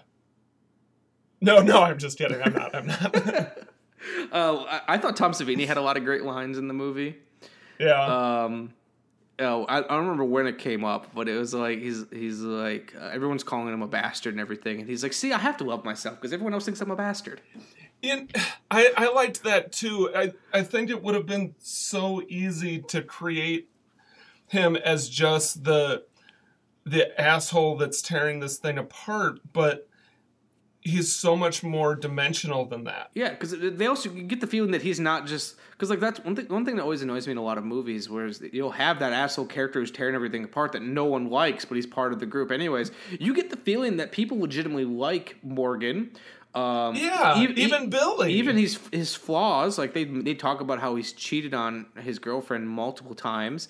But like he's part of this group, they like him. They don't necessarily feel like he's a problem. Right. Like right. they, they, they might be annoyed by him and actually think that he's an asshole, but it's like he's part he of makes this. bad choices. He's part of this family, and I I, I like that they didn't make him a one note joke. And Tom Savini's performance of it helps sell that. Yes, because it's yeah, it's very playful. It's you could have very uh, easily made him out to be something worse. And even when he is turning against the group to go with these LA types, you because of the way he plays it, you never be like "fuck you, Morgan." It's like right. especially because And even when he comes back, it's not like a redemption story for him. It's not I've seen the error of my ways and now I'm I'll never be an asshole again. He's still the same person. hmm Um, he he just shifts his understanding of what the group is, and um, and and I like that Yeah. also that because like they play it very much like Morgan was not necessarily like he wasn't one, he wasn't ready to go with these LA types as soon as they came to approach them. Like he he he entertained the idea and he listened to them, but you got a feeling that he was loyal to Billy. He didn't go with them until Billy started pretty much kind of started losing it, and he's like, okay, Yeah. this is not worth it. Maybe I should go hear these people out. I feel like he was Yeah. going to use them for a little bit and make himself feel good, but ultimately stay with the group. But if Billy wouldn't have kind of lost, it, I feel like he would have. Oh, and and I think it, from his character's perspective, he was holding this thing together, this thing that they created together. Yeah. That was his way of holding on to it because he saw it crumbling. Yeah. He saw Billy crumbling. He's like, if we don't take this guy's offer, then this is going away. Yeah. So by taking this offer, we turn it into something better, bigger, more people are into it, and we and we turn this into something. Yeah, I agree. It it wasn't just I want to be famous, I want money. Those were in there, but that wasn't like I never got the feeling that that was the main reason why he was doing. Yeah, was like doing. if anything, like they don't show it enough, but I got the feeling that Morgan, he got involved with it because of the motorcycles, but he took it seriously. Like there's that line at Oh, the beginning where totally. they're like, Morgan, don't forget, you're you're one of the few ones actually wearing armor, and he goes, Who's why why is that my problem? It's like so. Morgan. Took the time to get real armor made while everyone else is wearing plastic or foam or whatever. Yeah. And he, a person who is not who's portrayed as a person who's not taking this as seriously as everyone else has legitimate armor made because Cle- he takes clearly is taking it more seriously than he lets on. yes and i and it's like these these characters and i feel like there's so much to chew on in this film it's the reason why i feel like i, I see myself going back to this film Yeah. like i actually want to pick I up also- the blu-ray for it Something else that I appreciated was um, I was anticipating the the agent Mm-hmm. character to be trying to use them. yeah I w- I was anticipating that he was going to just like that that Tom Savini's character was going to sign up and then feel screwed over by whatever happened. yeah well, The the swarmy Hollywood guy. And that's not how it played out. No. And that was interesting to me too. Like when when he decided to go back, the agent was genuinely like he he he wasn't trying to screw him over with contracts and and take advantage of him. He thought that this was a good thing that he could do his legitimate job as an agent and it would be good for everyone. Yeah. And when he lost that, he was upset. yeah Like it um, and he put he put he sunk all this money into their their new armor and their bikes and like that that guy kind of got screwed over Mm-hmm. by the whole thing. Um, And, he again, wasn't like- trying to do anything other than present this on a bigger stage. He wanted Yeah. Knightriders to be a thing. Yeah, and uh, I see so so many times in this film how Romero could have taken the easy, cliched, uh, low hanging fruit option, Mm-hmm. and he didn't. He made each of those things more interesting, more dynamic, more dimensional. Yeah, it's. I feel like he took the he took the intentional thought process of like, what would someone else? What's what's the obvious thing to do here? And it did something different. Even when he played into, say, a partic- particular trope or whatnot, he did so much else that was unique and different that others wouldn't have done. Like I'd almost be afraid, like if if someone were to remake this film, I feel like they would take the wrong aspects of it Right. and exemplify the Knightriders and not exemplify the Knightriders, if that makes sense. Yeah. if that makes any sense.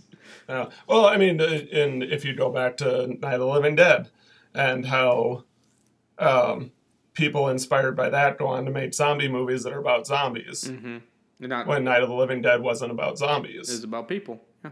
Yeah, and and the, this shows so so something that uh, now I've seen enough Romero to say that he is he is good at taking interesting things as as setting while he explores deeply and and complexly people and relationships and and reality. You know what really matters. Exactly. You get the feeling that he doesn't come up with the idea first and then figure out the themes. He knows the themes and tries to build an idea around it.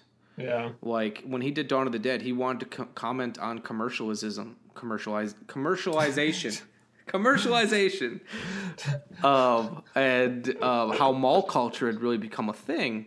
And he's like, well, what's a story that I can do this in? And you know, he built that film around those themes, and you get the you get the feeling that that's what he does. He figures out the themes first. He figures that out and goes from there. So Nice. Well, how are we? uh Oh yeah, yeah. No, I. Oh, um, that's the end of my notes. Yeah, that's like I've I wasn't really going through mine, but as I've gone back through, like as I've been looking at them as we've been talking, um, you know, we hit everything. That was a very Cool. concise conversation. It it was a. Uh, Romero made it easy for us, I think, Yeah. to have an interesting conversation. Not every film. Sometimes we watch something and we get on. We kind of talk. Oh, this part made me laugh, or this part I didn't did. But it's not always easy to pull as much out of some of the films that we're watching, but this one, like you said, Romero made it easy. He gave us Yeah. everything we need to talk about, and if we were paying attention, we could find it. and I can see there's gonna, I can see there's probably gonna be a lot of people who might watch this movie on my recommend on our recommendation, and probably not see all this stuff without helping them out. Yeah. I hope so. I the the best thing that I can say about it is don't don't not watch it because it's a motorcycle jousting movie. Yeah. You know, d- d- give it a chance as a film. And don't let the runtime scare you off because honestly, it didn't. It didn't. It didn't feel long. It didn't feel long. Nope. Like it, it, it moved by at a good pace. Like yeah, if I if I in, from a contemporary lens, maybe I would have tweaked down some of those motorcycle scenes and everything. And that like- yes, yeah. but you know that that that's that doesn't bother me as much. I, I think they were fun. Yeah. Like it was a little gratuitous, but uh, I don't think it took away from it. I think it it felt like uh, in those long motorcycle sequences, I felt them having fun. Yeah. I completely So- agree. So, um, before we wrap up for the day, do you wanted to talk about um, what we've been watching, what we've been seeing? Oh, um, did I? I'm trying to think. I don't think we talked about it last time. Uh, I saw Us. Uh, no, we did not talk about that last because we Okay. it's been a while since we've had an episode. Also, I, I need to read off our iTunes reviews while we are here. Oh, nice. We got we got two. Oh, hey, that's awesome. We got two. Um, I saw Us. Uh, I loved that movie. Highly recommend it. It was beautiful. Um, J- Jordan Peele is having the best best couple of years ever. Yeah, uh, I saw the first episode of The Twilight Zone. I haven't seen that yet, but like he's also been producing a lot too. Like me, and well, we'll let you get back to us, but like uh, we didn't realize that he was a producer on BlacKkKlansman, and we just watched that Yep. as well. Yeah, I haven't seen it yet, but uh, I knew that he had produced it. I think he brought that project to uh, Spike, right? Uh, I don't know, but I wouldn't be surprised. But I don't want to. I don't want to quote that as being truth because I don't know. Yeah. That's what I heard through the grapevine. So you liked us. Um, I loved it. Yeah. And like Um, I've been reading comments online, people are like, "Well, I saw that. Um, I saw that that that twist coming." It's like just because you saw it coming, does that really make it less effective? it that that is only relevant if the film is only value is in the twist. Yeah, it's like when people say that about M Night Shyamalan's films. It's like, oh, Yeah. the film's not good after you know the twist. Is it though? Because I Right. like to go back and see, and see how that was interwoven in. Like that's why I think The Village is such is probably his best film. I really enjoyed The Village. I think The Village I'm is with his you best film. People shit on me for that, but I think it's his best Nope. film. But no, I really liked Us, and it and um. I, funny enough, I, I've known people in my life who are complaining that they hated the scene in Us. Where if you've not seen the movie, please stop listening because we might spoil something. Oh, we're gonna spoil Um, it. there's a scene in the movie where um, you know um, her. I'm, it's been a while since I've seen it, so I'm, I don't remember any names. But like the doppelganger is sitting there telling them a, her plan, or, or essentially what Yeah. happened, and Right. Uh, Once upon a time. yeah, and then they're like, "Oh, that scene. This movie would have been so much better without that scene." They they they told us everything. It's like they did not tell us everything because there's still No. I still left with a lot of fucking questions on that movie. And if that for you is telling you everything, Mhm. like if you really think the movie would have been better without that scene, I I completely disagree. I think that scene was 100 percent needed. I'm with you. And Jordan Peele honestly reminds me his his choices remind me a lot of Romero. Where he Okay. think he it seems to me that he comes up with themes first and bases the story around it. Yeah, yeah. He said um, that he was always fascinated and frightened by the idea of, of the doppelganger Mhm. of of every of people having a doppelganger and what that would look like. And then like um, I- and that's what he built the story. I also thought the comedy was really well timed. Like I don't I don't feel like it was I don't feel like the comedy ever downplayed the scares. Once again, Yeah. I, I've known people in And- my life who are like, "Oh, the comedy ruined the film." It did not. It, it no. you think about it this way, you can this this the period of this film goes for so long. It goes for it goes for at least it goes for a day and a half or probably a full day. You know, because night to night, yeah, whatever. Um, Yeah. and you can only be scared for so long. Eventually, you you like especially because after they started killing these things, they start becoming comfortable with it. And yeah, that's eventually you can't be scared anymore, and you are going to make a joke about you know hands across America or something Oh, like right. It if um it, take a roller coaster. Yeah. Right. You need to go up in order to go down again. Yeah. And not I'm not talking mechanically. I'm saying that a drop is only effective when you have the rise. Like the scariest moment of the roller coaster isn't when you're falling, it's just before you fall. yeah. Right? So if if you don't have that levity, if you don't have the the the feeling of relief, Mhm. then you you can't set up another stare. No, exactly. And like I th- I loved that all the characters felt very they felt real. They felt well rounded. Like No, I I thought the movie was fantastic. Uh I'd have to rewatch both of them to see which one I liked better with this or Get Out, but like honestly Jordan Peele has won me over enough that I knew I didn't see a single trailer for us. I just went in knowing he made it, I'm going to see it. Yep. And I think that's the best way to see it. Go in knowing nothing. All right. And like I said, the, the, there was enough good scares in the film that I don't think the comedy hurt it. Like, I it made it more fun. Like this is a Mhm. fun movie too. Like it's scary, but it's fun. Um, I I wouldn't even attempt to rank the the films against each other. Yeah. I think they're both great. I think they both have their own value, and and choosing one over the other, I don't. I, I wouldn't want to do that. I think they're both great. Yeah, and like I love too that he's made a career for himself after Key and Peele because I loved Key and Peele. Yeah. Um, but I love that he's been able to do something with this. Yep. And he is. I've listened to him on interviews before Get Out came out, and he talked about how big of a horror fan he is. That he's he's like, oh, I've got a horror fan, a horror. It was before he made Get Out. And he's like, I've got a horror film that I wrote that I'm I'm pretty excited about. We'll see what happens with it. And then he fucking won an Oscar for it. Look, look, look what happened. So yeah, I'm, I'm glad you got to see us. I actually see a, saw a movie that I want you to see. Okay. Um, it's I think it's still on Hulu. Um, I described this movie as if you would have taken your budget for normal and tried to remake Labyrinth. Because it reminded me of your creativity and humor. Wow. Remaking Labyrinth. Um, Okay. It's called Dave Made a Maze. and it's about this guy who is a struggling artist who can't figure out what he wants to do, who starts making a maze in his living room that has got like it's got the great TARDIS joke where it's like it's bigger on the inside, where like it goes inside of it and everything and starts it, it becomes like this huge labyrinth and he gets lost in the maze that he like. There's a great joke at the beginning because like they go, his wife, his girlfriend comes home and just sees like a relatively big box fort and she's talking to him through it. She's like, "Why can't you come out?" Well, I got lost.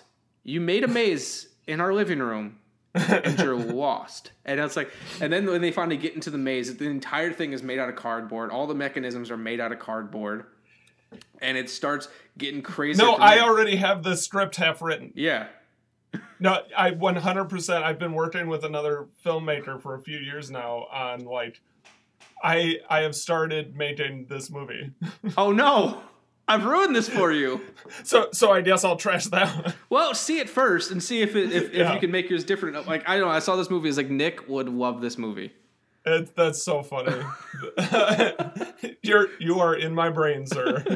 Well, it's on Hulu if you want to watch it. Oh, I absolutely do. Yeah. Like, because he said it's like, okay, he did it differently than us. Let's let's see if we can make ours different. But uh, I saw this movie and I was like, Nick has to see this movie. I, another way I described it one time too is like if if if the one of the blanket fort episodes of Community would have been a full movie. nice. So uh, I saw that. Did you see? Did you see anything else? Uh, started back. Um, go. We we finished uh, catching up. Well, catching up on the Netflix available episodes of Walking Dead. Okay. Uh, and now we're taking uh, Doctor Who on again. Where are you starting?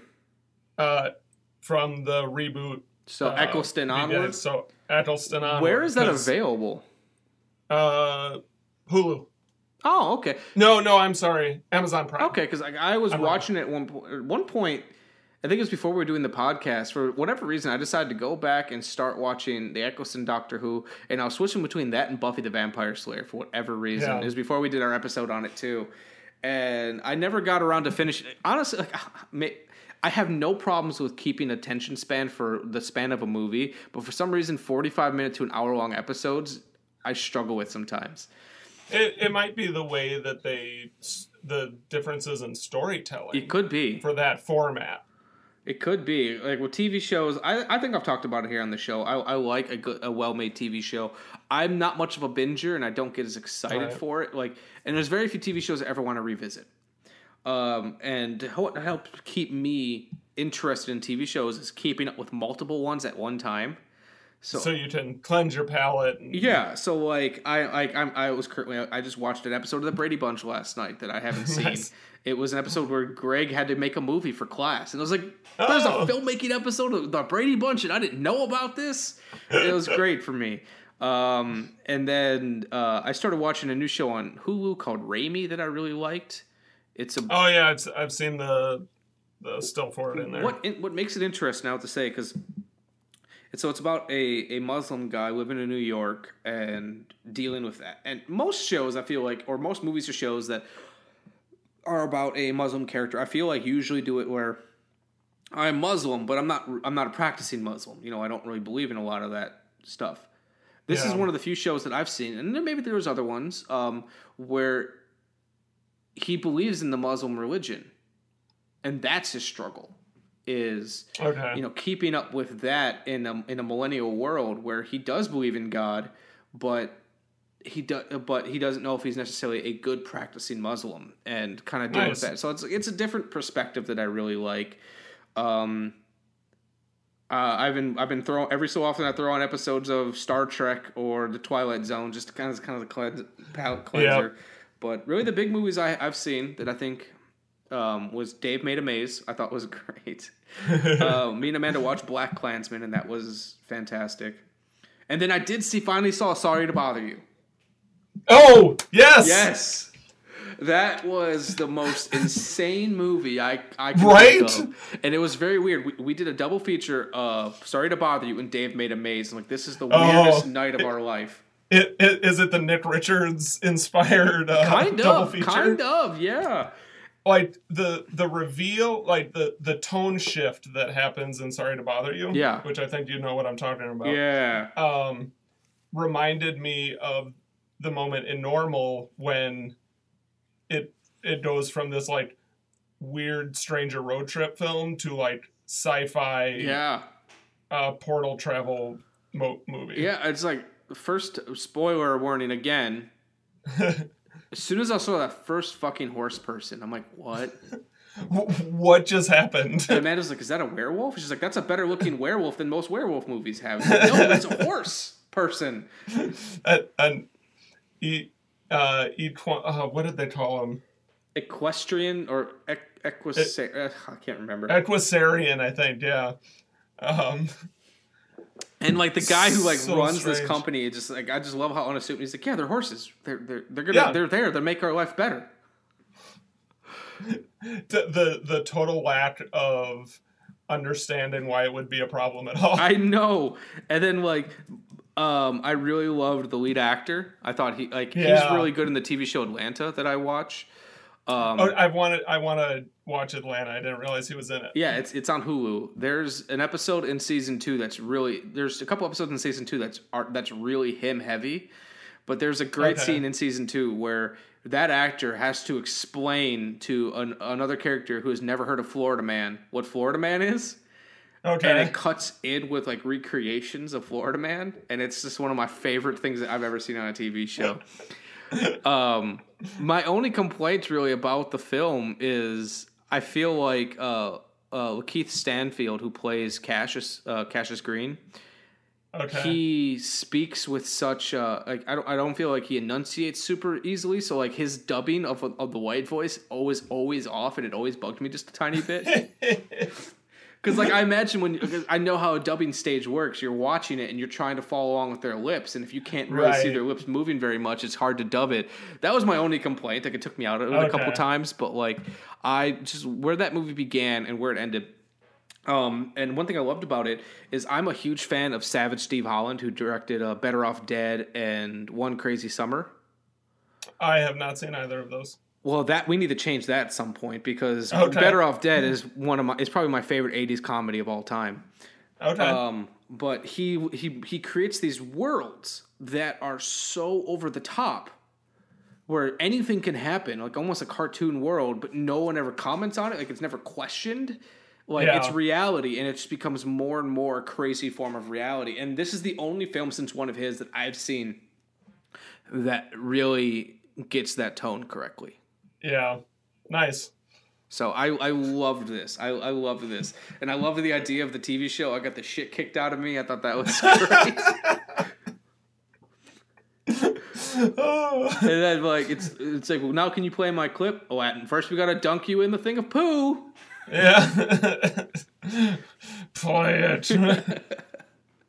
Uh, uh, and then the only other thing I, I would say is, that I've watched was um, uh, I me and Amanda re- rewatched the original Pet Sematary because we saw Oh, we saw the new one and I we neither of us really loved it. So it's like let's go back and Oh, watch the original one.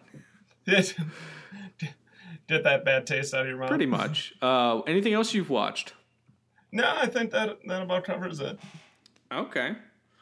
Uh, I'm trying to think of. I, I've I've actually watched a lot, but since we since I've watched Knightriders, but those are some of the big ones. I saw the new Avengers movie, and Okay. it wasn't wasn't my favorite, but so I'm not. I'm I'm holding off till at some point this year we we're hoping to uh, get me caught up on the Marvel cinema universe. Yeah. Uh, which ones are you missing? Yes. Oh, all of them. Okay, then I I saw like I think I saw two of the Iron Man movies. 22 movies Um, is going to be a lot for you. Yeah, yeah. Honestly, though, if you want my honest opinion, you don't need to see all of them. I I've heard both things. Um so I'm and I'm leaning towards I'm sure I don't need to see all of them. Like if I saw the other Avengers I feel like if you if you saw the main ones, if you saw the the Avengers movies, you've seen probably Iron Man one and two. Saw I saw Captain Marvel. Captain Marvel. She doesn't play a huge part into it, but I did love that Okay. movie. The Captain America movies are, are kind of important. Like there's haven't there's elements in all of them that are kind of important, but like 22 movies is a lot, man. Yeah. I watch a lot of movies and I don't have time for that. And honestly, like most of them, most of the Marvel movies, I have no interest in going back to. Okay. Um, I I never I think you will like the two Guardians of the Galaxy films, though. I th- oh I did see one of the I think I saw Guardians of the Galaxy 2. That's Um, very yeah, cuz that's cuz that's the one with uh Mary Poppins. Yeah, and Kurt Russell's in that movie. That movie still makes me cry. Um yeah, yeah. Yeah, Um uh, it's it's it's right now. You know that that and I- Game of Thrones are the two most talked about things, and and I wasn't uh, like I'm sure I would enjoy Game of Thrones. I have every intention on at some point going and watching Game of Thrones, but uh, I have not. I will as- well, I don't have HBO. I will say though, Game of Thrones is surprising for me that it took off to become the phenomenon that it has, because people that used to make fun of me for liking this type of shit are ones who are like will not miss an episode. I'm like that's very ironic for me. It, it's the same way with Star Wars and, Mhm. and uh, the Marvel movies and everything else. Like, what, yeah, the kind of things that I liked and always got made fun of for are now universally, like, enjoyed. Um, I remember I saw online one time that people were talking about like Game of Thrones is bringing out a a role playing board game. You're like, oh, you mean Dungeons and Dragons? That's been around for a while. Uh, yeah, there's just about every major uh, paper now has done the uh, huh Dungeons and Dragons is popular now article that pop up in all of my feeds. I don't feel like there's ever been a time where it wasn't popular. Like it, it's, it's always been popular amongst its core group. There was Yeah, never a point but- where people were like, oh, no one plays that anymore. Like people who've been playing Dungeons and Dragons have always been playing it. Um, but it was a, a niche group where now it's going mainstream. I guess my question for you is, how do you feel about that? I'm fine with like I don't have the the frustration of thing like oh now you like it or you know this was always like it's like it's a good game Yeah, and I'm excited to a- learn to play it for real this time. that's right Yeah. Friday I'm uh when uh, yeah fr- bringing you into the D and D fold Yeah, like I said, I played it in elementary school. We played a very Oh, you did? Well, Okay. sort of, sort of. So we played it in elementary school. Um, a friend of ours in elementary school liked D and D, and he wanted to play it with people. Um, and we, we could never like could ne- we could never get a group together to play outside of school. So we were allowed to play like during like a, a lunch block or something. But so we only had like a half hour to maybe forty five minutes. So we didn't play like for re like we did a very stripped down game and we just used dice to, Sure. to we used rolling dice to decide if we did something uh, i don't know he, he picked an arbitrary number like if it's above this number it's a it's good. If it's below like so like it was a very stripped down version but it was like just telling stories and rolling dice so like we weren't playing for realsies. Uh, I, I, you know, not knowing what you're just based on your description, that's pretty much playing for realsies. well i guess we, did- we, just- we just didn't play if any of the exact rules. We were kind of he was the one who knew the, the game so he was just kind of telling us what we were doing. That's that's not far off. Okay. And this has been another section of D and D talk with Michael and Nick. so our next podcast. yeah, you never know. Maybe we could just record it and record our D and D sessions and make it a podcast. There, there are people that totally do that, and I, that would be amazing. But uh, no, I think uh, I think we've ex- exhausted everything we have to say about Knightriders, about what we've watched, and possibly D and D. This episode knows? has got every something for everyone. Uh, But uh, Cool. All right. Oh, well, um, actually, we have- real quick, I need to read those reviews that we got. oh yes, yes. Woo. and then we'll talk. We'll, we'll we'll say what you're gonna say. So there's only two reviews. Um, so both of them are five star reviews. Oh. Um, so Look the first us. one is by a person called uh, Reg Nen. Um, this was this was a while ago. This was from October fourth, twenty eighteen. Um, it just says it's so much fun to listen to these guys talk about movies, and I've discovered so many cool movies from this exclamation point. Oh. Yeah. Oh, be still my heart. And then this next one is by uh, who, a guy who's been on the show, uh, Ron Pertee. He was on uh, our Sizzling Summer Movies episode. Nice. He, said, uh, You'll feel better about yourself, is the tagline. And he said, Great show about great stuff that you may be too ashamed to have missed the first time around. I know there has been more than one thing that I was not willing to tell folks I hadn't seen, and knowing that there were others that um, others made that easier in the pop culture driven society. Nice. Yeah, oh, that really speaks to our milieu. Yeah, our our our mantra. Yeah. So, uh, I, I'm a man of my word. I read the reviews on the air. Hey, hey, uh, and everybody listening, uh, why don't you go review us right now so that we can then uh, read your review next time? Yeah. Was there anything else? Even if you hate us. yeah, we'll read it. If you leave a name, we'll even tell you. We'll even say their name out loud. Yep. Uh, you'll be almost as famous as us, which isn't very famous. No, but you know we, we do okay for ourselves. Uh, what, was there Um, anything else you? So wanted we mention? have two. Uh, yes. Epi- our next two episodes. Lined up. Yes. Thank you. So there Th- to uh, our- thanks to our sponsors at Mill Creek Entertainment. Oh yeah. So, Um, which one would you rather do first? So, the, for those of you listening, Nick and I just received some review copies for uh, John Carpenter's Ghost of Mars, which is I've never seen, um, and then a movie called The Eyes of Laura Mars, which I was just sold because I love Faye Dunaway and Tommy Lee Jones. Is that could be a great cast? and and we can you know not that if we can watch them both, we could do it as a Mill Creek Mars double feature. We could, we could. Uh, I guess let's start. Which which one we want to start with, and then we'll go from I there. I would go uh, Laura Mars. Eyes of Laura Mars.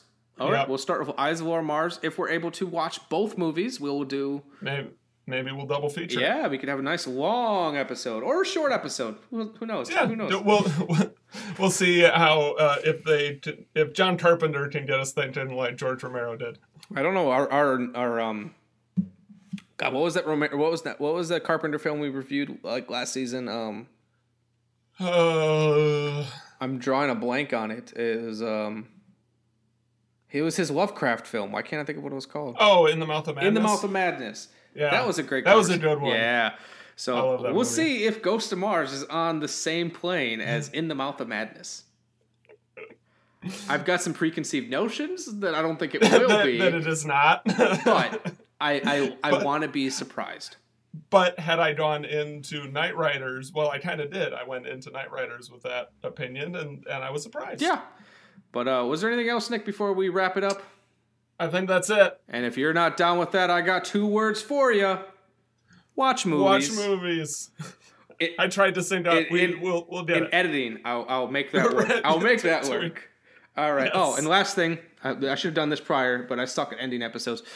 Please like, rate, and subscribe Oh, yes. on your favorite podcast uh, platform. We are on everything. We are on Spotify. We are on iTunes. We're on Google Play. We're on Stitcher. And if there's a place you want us and we're not there, let us know. I'll make that happen.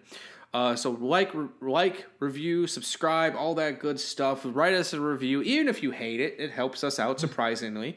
Um, go visit our sponsors. I mean, if you hate us, it'll it'll ruin us. and yeah, that's why you want. Yeah, it'll ruin us. Go visit our sponsors at both Mill Creek uh, and Vinegar Syndrome. They've been with us pretty much almost since the beginning.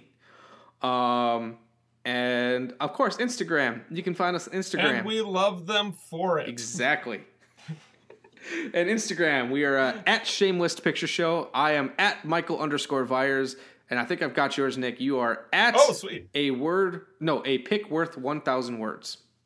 Yes. Uh, my uh my Twitter one is shorter. It's just uh um one thousand words, I think. Or Yeah. some, something. You had to choose the 1,000 most complicated name. Well, you can't. There's nothing left, especially with a name as like vanilla as Nick Richards. Yeah, like, Michael Vyers, I kinda got lucky. Is a little.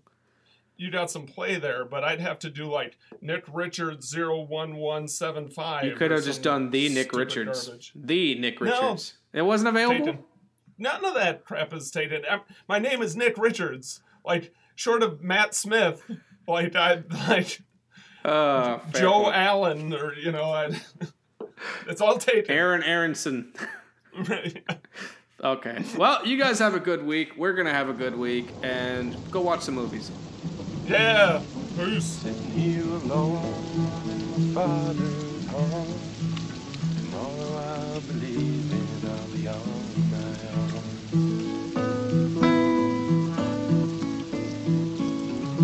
To the hills as a child I'll go, but I'd rather be a wanderer than never go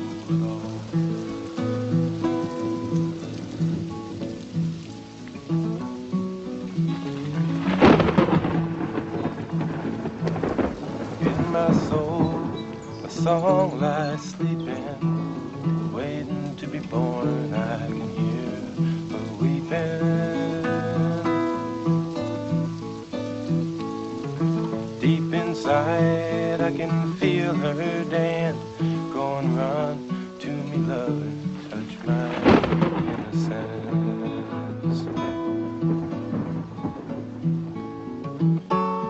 Life is an open road. There'll be people who stay, there'll be people who go. No, at first it pains me so. I think I'm just learning how to let go.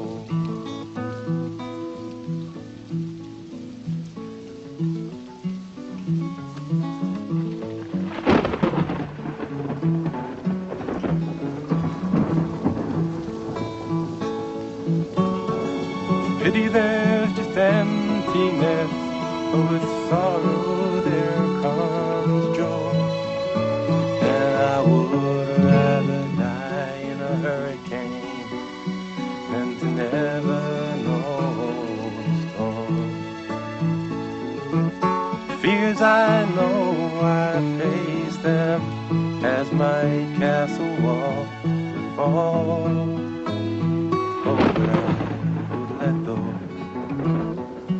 Castle